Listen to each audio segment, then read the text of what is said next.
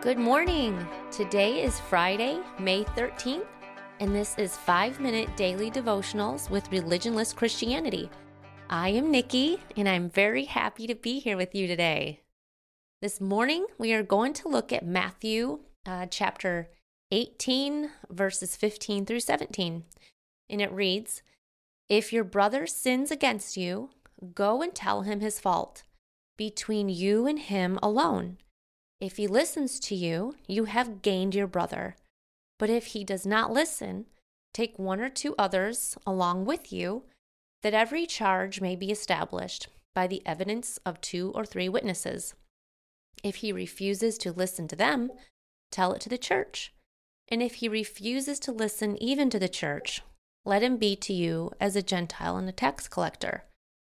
And the reason I'm bringing this up is because there's been a problem with people, and myself included, in Bible studies or prayer groups, um, talking about an offense done to them, even by another believer, and bringing it up in a group for everyone to hear about, and then like justif- justifying this gossip as a prayer request.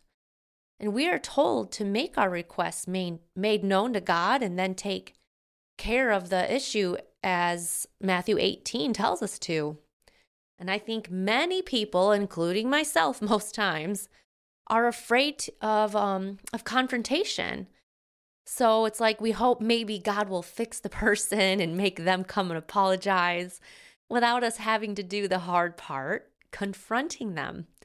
Like, I understand that. Like, I'm sure other people feel the same way. Like, I'm so guilty of this. It's really hard to go and talk about a sin or just any type of annoyance or just a suggestion um, to someone, especially if you are close to them. Like, you're afraid of hurting the friendship. So you just like put up with the sin and you just kind of forgive and forget. So you say, but really their sin or that that issue, a small thing, or it could be a big thing, it just bothers you more and more. And I know that this scripture here is talking about a sin, like something more severe than just an annoyance or a problem that the person's doing. Um, and they might, they may not even be aware of the effect it has on you to the point you're willing to bring it up to your prayer group.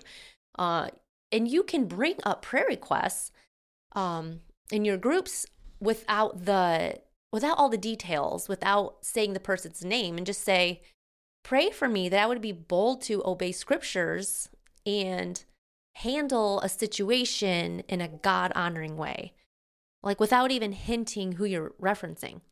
And this is something I have done a lot, and it's it's hard to remember because we live in a society that encourages venting your frustrations as a healthy thing to do. And doing that at like a prayer group or a Bible study, like we're around other believers, and I know we want sympathy and we want encouragement, but it really dishonors God uh, when we do that. And it, you might say, "Yeah, pray for me," but at the same time, you're you're in the wrong because you're sinning by, and it is a form of gossip.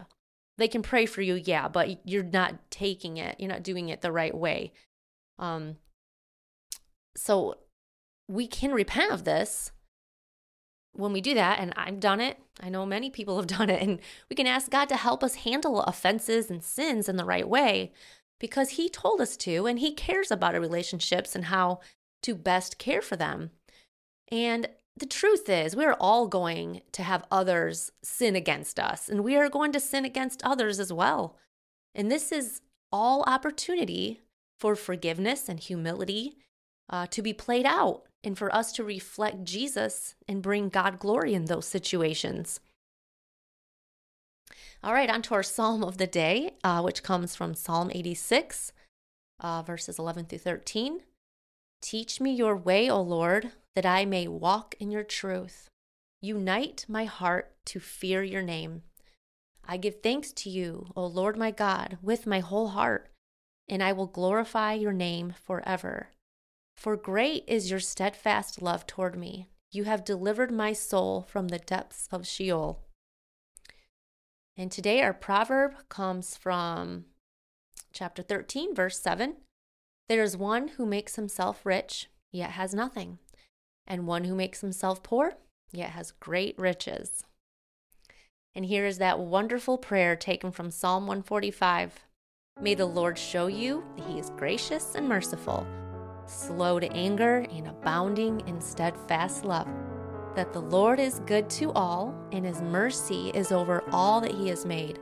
May you know the Lord is near to all who call on him, to all who call on him in truth, that the Lord preserves all who love him. Amen.